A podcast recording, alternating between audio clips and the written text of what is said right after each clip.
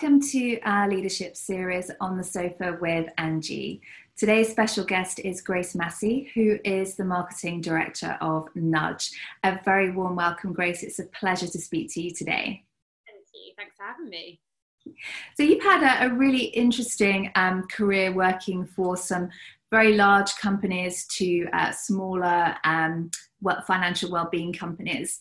Could you tell us a little bit about your your background in marketing?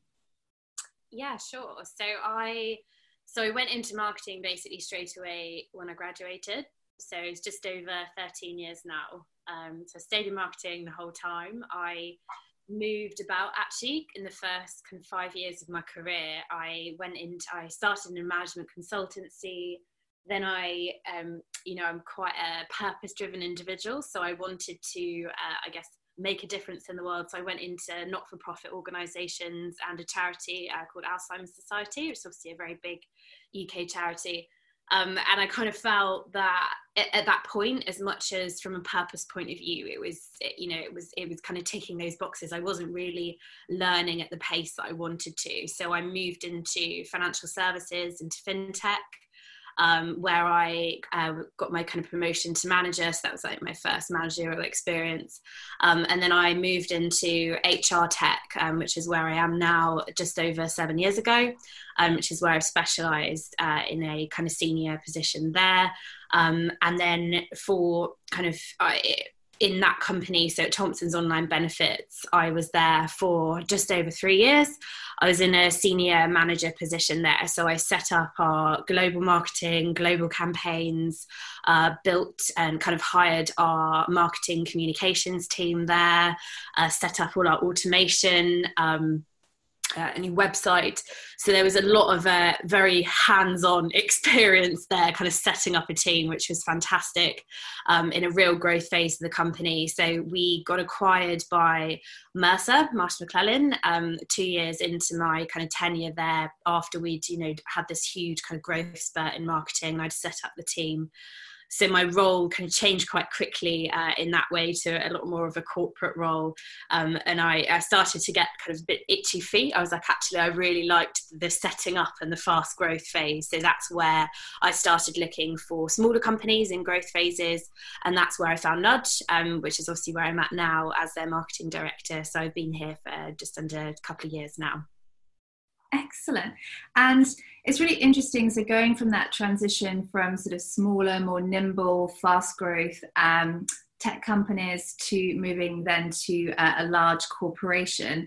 Um, could you tell us a little bit more about that transition and how you found uh, moving from a small company to a, a very large company?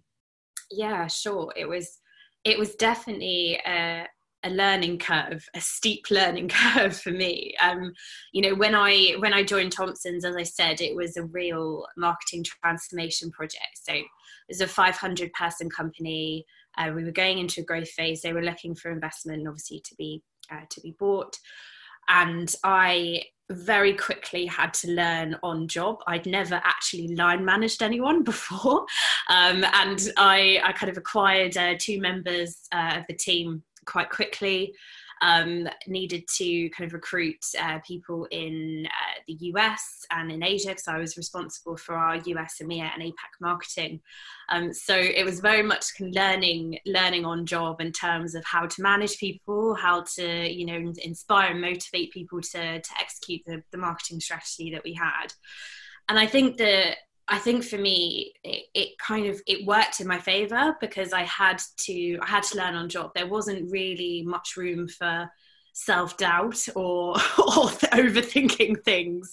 Um, so actually, I think it, kind of meant has meant and, and since then and, and you know still now my management style is very you know authentic i'm very transparent as as a manager. And i think what, what that meant was i built a very close team um, because we were all learning together. And you know we we had to uh, just get stuff done really. There wasn't a process set up for us. So we were working it out as a team um, which i really loved. And i think that that kind of informed a lot of my my style now which is very you know very collaborative very transparent.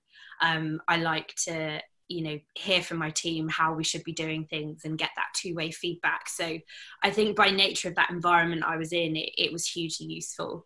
Um, so we, we you know we were very successful as we built the team and, and when we were acquired two years later it as you said, it was a, a big transition for me because um, I'd kind of gone from you know 500 person company where I knew you know we were all in the same office, um, apart from the consultants that I used around the world. So I went from you know having a lot of my stakeholders that I knew and I go to the pub with, um, and you know we were kind of just getting stuff done, less red tape, uh, to you know huge organisations such as Mercer where there are CMOs, you know, around the world, um, you know, and uh, hundreds of hundreds of people in different marketing teams, different in-country marketing teams.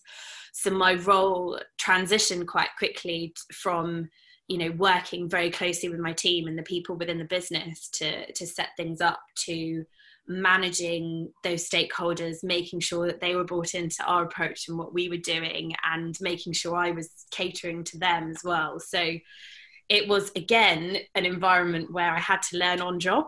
Um, I think a lot of people experience this, but I think the thing, the thing for me was that at first I found the the the adaptation of my style quite difficult. The two cultures were were very different, um, and a lot of I guess people that perhaps you know age wise and years of experience wise were a lot more senior to me so it what it meant was I, I had to learn quite quickly to adapt my style between the meetings that I would have with people from Mercer and then people I would have from Johnson's. Um, but I think there were, you know, a lot of positives in that for me because I think a lot of what you need to do in marketing is managing internal stakeholders and demonstrating the value, making sure you're aligned to the business. So I actually think the learning there for me was to be able to adapt my style and actually bring people along the journey um, to achieve ultimately what, what we needed to. Um, whether it was uh, necessarily me and suitable for me and what I wanted at the time was a different thing, but I definitely took that that learning out of that.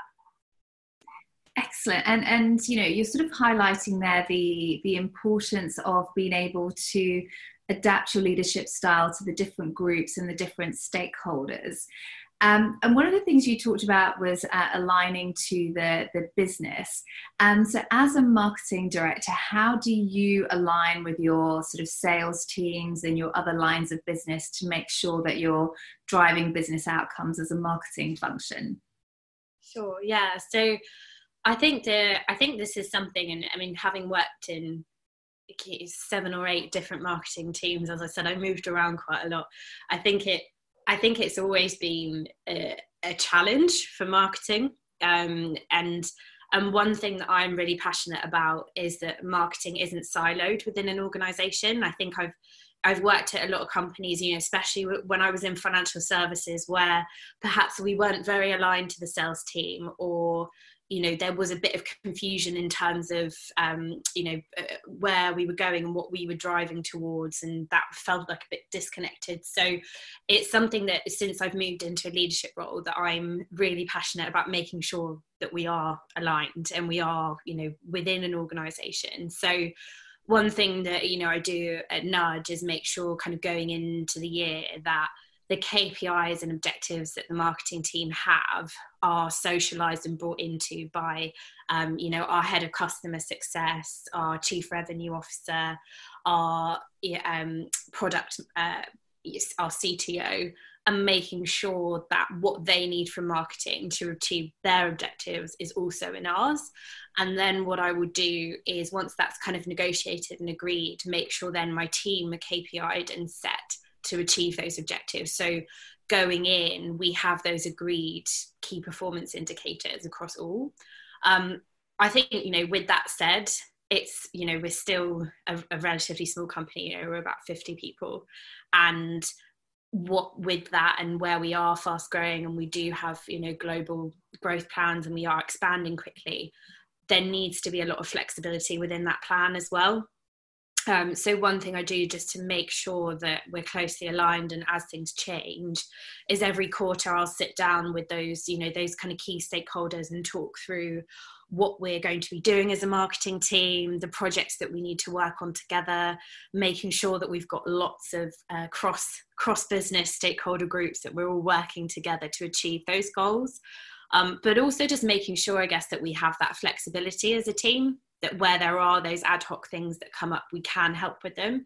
I think something I've learned about myself is I can be sometimes over ambitious with plans and not um, and not necessarily build in that flexibility where ad hoc things do come up.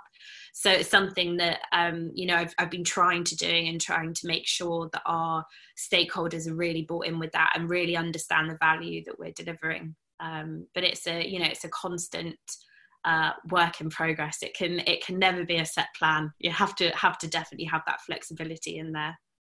Absolutely, and that's one of the, the benefits of working for a smaller company is often the ability to be more agile and to pivot rapidly and respond to the changing working environments as well.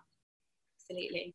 Um, so one of the other areas that you're really passionate about is uh, is culture and creating a culture that's uh, diverse, it's inclusive, uh, that everyone feels that they belong. Um, I'd love to hear a little bit more about you know the things that you're doing at Nudge to really drive that culture. Sure. Yeah. So so it's something that I've been passionate about for for quite a long time. Actually, when I was at Thomsons, I set up our diversity and inclusion collective there. Uh, so when I when I first started, I uh, kind of did a bit of a steering group and made sure that we got different people involved. And actually now um, I hear from from people that are still there. The group has got you know over hundred members and had like eighty different events throughout the year. So it's so when I came to Nudge, it was something that I felt as you know being part of our senior leadership team is making sure that I was bringing that to the group as well. Um, so I, I guess in my role as marketing director, because I was responsible for our rebrand and you know solidifying, creating our our brand, I was really passionate that our values that we had set um, for our external brand were also reflected in our internal values, which is why I do a lot of work on our culture, um, as you said, Angie. So I, for the for the past kind of few months, have basically been driving an agenda to ensure that we are a diverse and inclusive workplace um, I think you know, as with every organisation, we we're not perfect. Uh, we've got we've got a lot to learn, um, and I think we've got a lot to to do to make sure we are diverse and inclusive. So, kind of some of the principles for doing that for me is you know not being I guess you know I'm I'm not an expert myself. Um, I, I definitely am interested in it.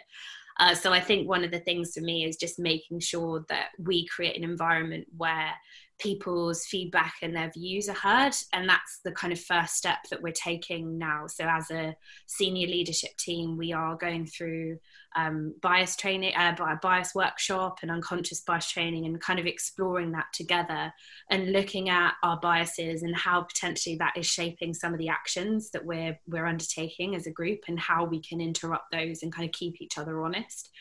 Uh, the other kind of key thing that we're looking at at the moment as a company is I'm trying to create kind of a, a, a, kind of steering group with employees from across the business outside of the leadership team to basically hear their views on where they feel passionate about when it comes to diversity, where they feel we could be more diverse, and what we need to do about that.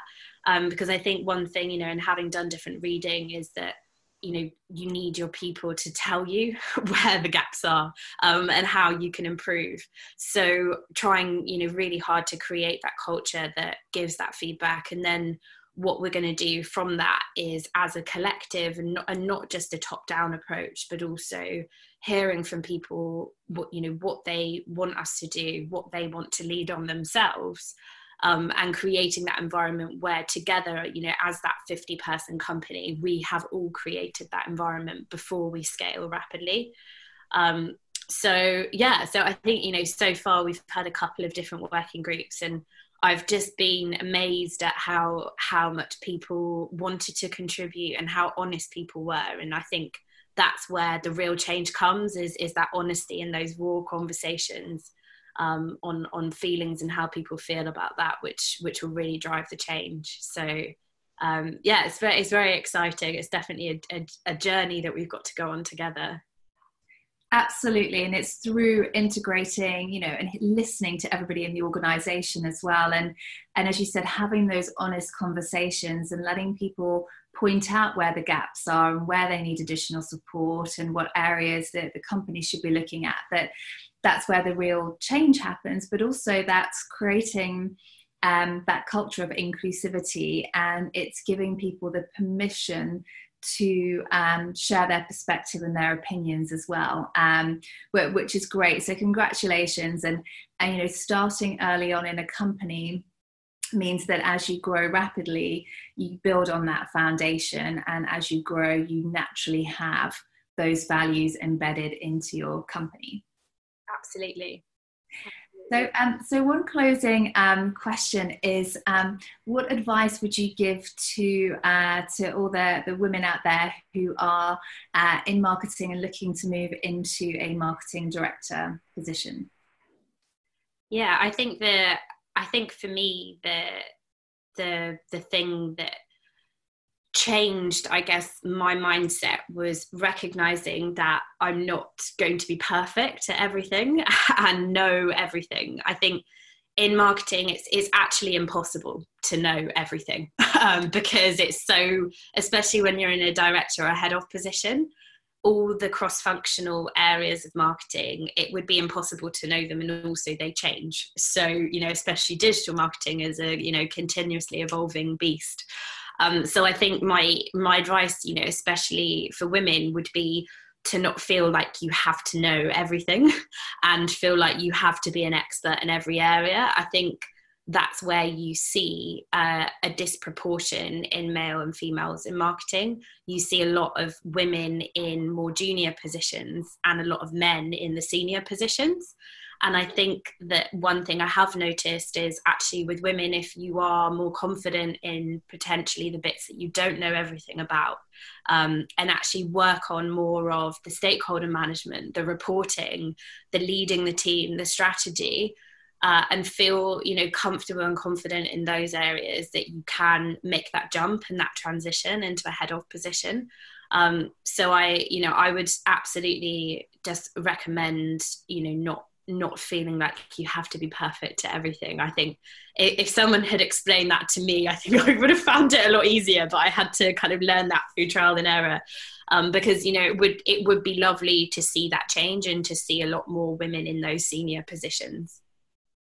Excellent, thank you, and that's great advice as well, and particularly you know women are guilty of um, uh, focusing a lot more on the execution and on the job rather than actually the broader career and the stakeholder management as well so that's uh, great advice. Um, so thank you so much grace it's been an absolute pleasure talking to you today and uh, i've very much enjoyed it so thank you very much. No problem thank you. Thank you